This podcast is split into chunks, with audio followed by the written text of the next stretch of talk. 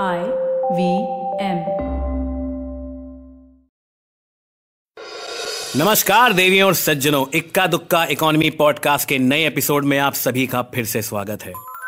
ये एक ऐसा पॉडकास्ट है देवियों और सज्जनों, जो सिर्फ़ आर्थिक मुद्दों और विषयों को समझाता नहीं है, पर उनको जोड़ता भी है आपकी जेब से। ये मुद्दे आपको क्यों सीखने चाहिए, क्यों समझने चाहिए, ये भी हम आपको इस पॉडकास्ट में बताएँगे। मेरा नाम है अभिनव त्रिवेदी, दोस्तों। पेशे से मैं एक बिज़नेस पत्रकार हूँ, एक ऑन्टरप्रेन्योर हूँ, और मैं इस पॉडकास्ट में बात करूँगा आर्थिक जानकारों के साथ और जुड़ूँगा दुनिया के आर्थिक मुद्दों को आपकी जेब से। दोस्तों, आज का मुद्दा है इन्फ्लेशन यानी महँगाई की दर। आपने गौर किया होगा दोस्तों कि कुछ साल पहले जो कॉपी, मोटी सी कॉपी जो हम रजिस्टर स्कूल में लिया करते थे, वो पाँच रुपए का मिलता था। आज अगर आप बाज़ार में जाएँगे तो वही साइज़ की कॉपी उतने ही पन्नों के साथ उसी मोटाई की कॉपी आपको पच्चीस रुपए में मिलेगी। जो क्रिकेट की बॉल आप छोटे में खेलने के लिए लिया करते थे, वो दस रुपए की मिलती थी। आज वही बॉल पैंतालीस या पचास रुपए की हो गई है। ऐसा क्या होता है कि महँगाई हर साल बढ़ जाती है? हमारे साथ जुड़ रहे हैं doctor Bharat Jhunjhunwala. Doctor Bharat I M Bangalore के पूर्व प्रोफेसर हैं। हम अपने श्रोताओं को बता दें कि डॉक्टर भरत के साथ बातचीत हमने इंटरनेट पे जूम के माध्यम से रिकॉर्ड करी थी। तो डॉक्टर साहब की आवाज़ आपको थोड़ी करकश लग सकती है। पर दोस्तों, मैं आपको बता दूँ, हमारी बातचीत आपको ज्ञान का तरकश ज़रूर लगेगी। डॉक्टर भरत आप मुझे समझाइए आसान भाषा में मुझे और हमारे श्रोताओं को कि कुछ साल पहले जो किताब पाँच रुपए में मिलती थी आज वो पच्चीस रुपए की क्यों हो गई है? ऐसा क्या हुआ है हमारी इकोनॉमी में? ऐसा समझिए कि हमारी अर्थव्यवस्था एक स्टेशनरी की दुकान है। अब उसके अंदर दस नोटबुक रखी हैं और वो पाँच पाँच रुपए की दस नोटबुक वो पचास रुपए में बेचना चाहता है। जी। लेकिन हुआ यूँ वहाँ पर एकदम से बहुत सारे लोग आ गए और उन्होंने कहा कि हमें भी नोटबुक चाहिए, हमें भी नोटबुक चाहिए और वो पचास रुपए की जगह ढाई सौ रुपए उनके हाथ में थे और वे तड़ातड़ बोलते रहे थे कि हमको नोटबुक चाहिए नोटबुक चाहिए। तो दुकानदार क्या करेगा? दुकानदार ने क्या किया कि जो दुकान जो नोटबुक वो पाँच रुपए की बेच रहा था, उसने तत्काल उसका दाम पच्चीस रुपए कर दिया। क्योंकि उसको दिख रहा है कि सामने इतने लोग खड़े हैं नोट लेके गड्डी लेकर के और बोल रहे हैं कि मुझे नोटबुक दो भाई किसी भी दाम में दो मेरे पास नगद है मुझे तो नोटबुक चाहिए। जी। और इसलिए जब मांग ज़्यादा हो जाती है जब नोट की उपलब्धि जब बाज़ार में नोट का प्रचलन अधिक मात्रा में हो जाता है तो सहज में महँगाई बढ़ जाती है और आपकी नोटबुक पाँच रुपए से बढ़ के पचास रुपए में बिकने लगती है। वाह वाह वाह, इसे बोलते हैं इन्फ्लेशन दोस्तों। डॉक्टर भरत, ये उदाहरण जो आपने दिया कॉपी का, क्या इसका वैसा ही कुछ प्रभाव है? बैंगलोर में जो हुआ है, बैंगलोर में आईटी बूम जब से आया है, वहाँ पे आईटी ऑफिशियल्स को आईटी कर्मचारियों को, जो आईटी कंपनी में काम करते हैं, उनकी तनख्वाहें बहुत ज़्यादा बढ़ गई हैं। तो जो ऑटो वाला एक छोटी सी दूरी के लिए कल बीस रुपए चार्ज करता था, आज वो उसी दूरी के लिए सौ रुपए चार्ज कर रहा है। क्या इसका भी इन्फ्लेशन से कुछ लेना देना है? बिल, बिल्कुल पूरी तरह से फिट बैठता है कि वही वही माल जब बाज़ार में खरीदार ज़्यादा हो जाते हैं तो उसको सतह महँगा हो जाएगा। अब देखिए थोड़े समय बाद क्या होगा कि अगर बंगलोर में ऑटो रिक्शा को बीस रुपए की जगह सौ रुपया चार्ज करेगा तो उसका प्रभाव क्या होगा कि और लोग देखेंगे यार ऑटो रिक्शा खरीदने में बड़ा फ़ायदा है। आजकल तो ये छोटी सी दूरी का सौ रुपया मिल रहा है। तो साल, डेढ़ साल के अंदर वहाँ ऑटो रिक्शा की संख्या बहुत बढ़ जाएगी और फिर से वो सौ रुपए का दाम घट के पचास रुपए आ जाएगा। लेकिन वो धीरे आस्ते होता है। एक बार तो झटका इन्फ्लेशन का लगता ही है। तो भरत जी, जैसा कि हम समझ पा रहे हैं कि महँगाई अर्थात इन्फ्लेशन के एक बढ़ने का बहुत बड़ा कारण होता है डिमांड में वृद्धि। अब डिमांड तभी बढ़ेगी जब लोगों के हाथ में कैश ज़्यादा होगा, लोगों के हाथ में पैसा ज़्यादा होगा। तो ऐसा क्या होता है देश की इकोनॉमी में कि अचानक से कुछ सालों के अंतराल में डिमांड बढ़ जाती है? क्या ज़्यादा लोग नौकरी करने लग जाते हैं? क्या रिज़र्व बैंक ज़्यादा नोट छापने लग जाता है? और ये किसी भी देश में उतना ही वैलिड है। तो ऐसा क्या होता है किसी भी देश की इकोनॉमी में कि डिमांड और उसके उपरांत महँगाई बढ़ने लग जाती है कुछ सालों में?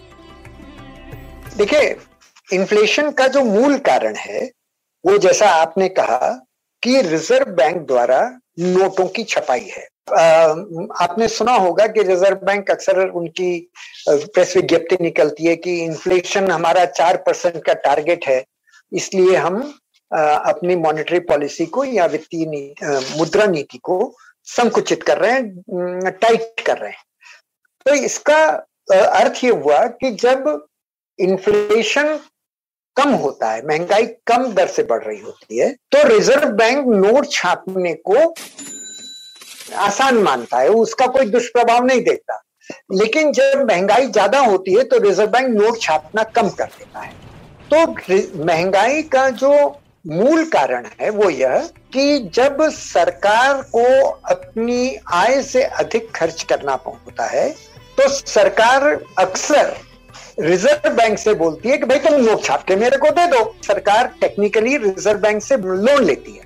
लेकिन वह नोट तो बाज़ार में आते ही हैं चाहे सरकार के माध्यम से आए या कैसे भी इसलिए ये रिज़र्व बैंक द्वारा नोटों की अधिक छपाई सरकार को कि सरकार की मांग को पूरा करने के लिए यह महँगाई का मूल कारण होता है।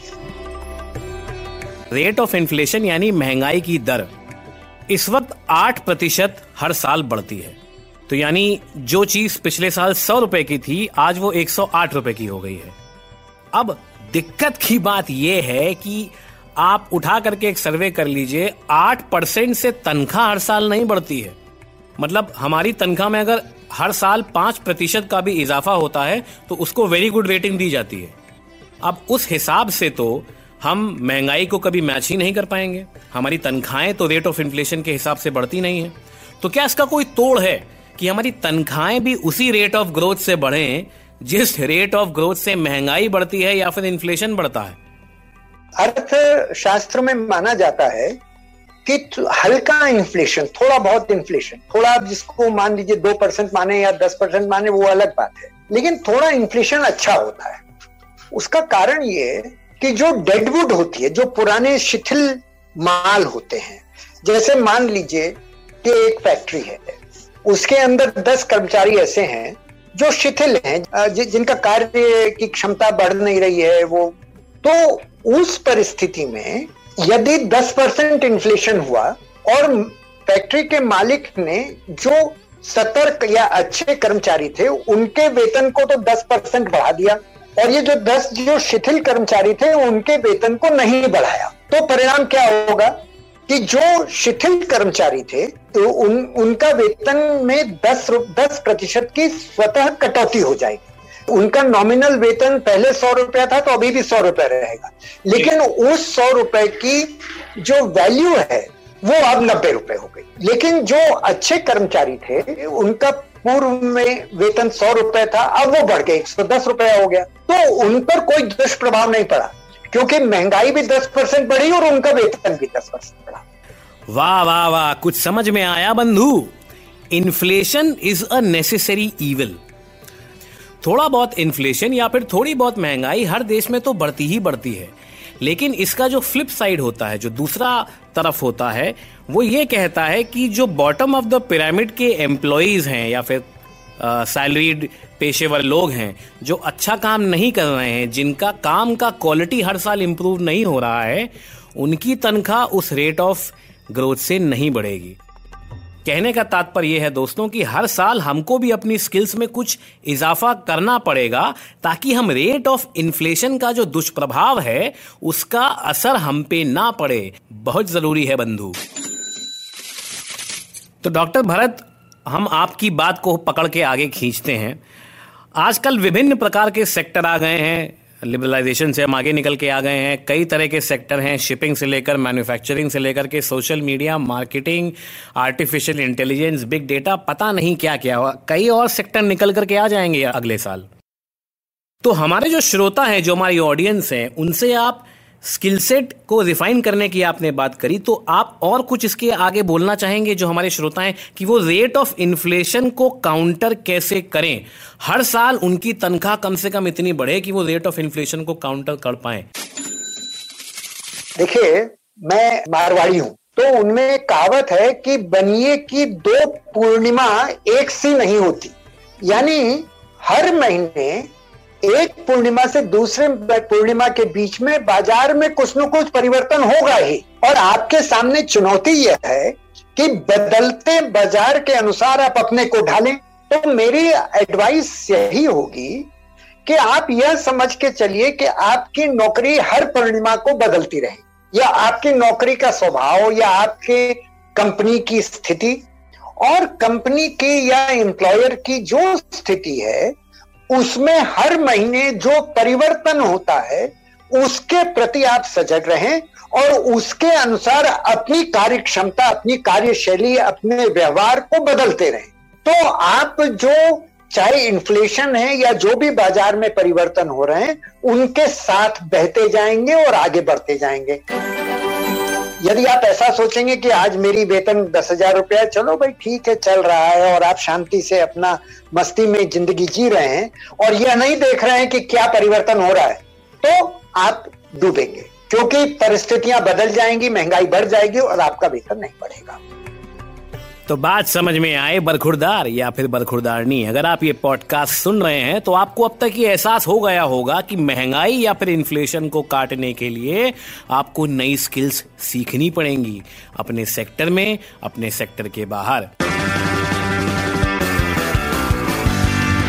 और ये पॉडकास्ट आपको नई स्किल ही सिखाएगा देवियों और सज्जनों। और आज की इकोनॉमी में एक बहुत छोटी सी नई स्किल है, उसको बुलाते हैं शेयरिंग तो उस पॉडकास्ट को शेयर कीजिए, उन लोगों तक पहुंचाइए जिनको इस पॉडकास्ट की ज़रूरत है। क्योंकि हम इन मुद्दों को जोड़ रहे हैं आपकी जेब के साथ और अगले एपिसोड में हम एक नए मुद्दे को आपकी जेब के साथ जोड़ेंगे। तब तक के लिए महँगाई को काउंटर कीजिए। नमस्कार, शब्बक खैर ये पॉडकास्ट आप सुन सकते हैं आईवीएम पॉडकास्ट की वेबसाइट ऐप या फिर किसी भी अन्य पॉडकास्ट स्ट्रीमिंग प्लेटफॉर्म पर।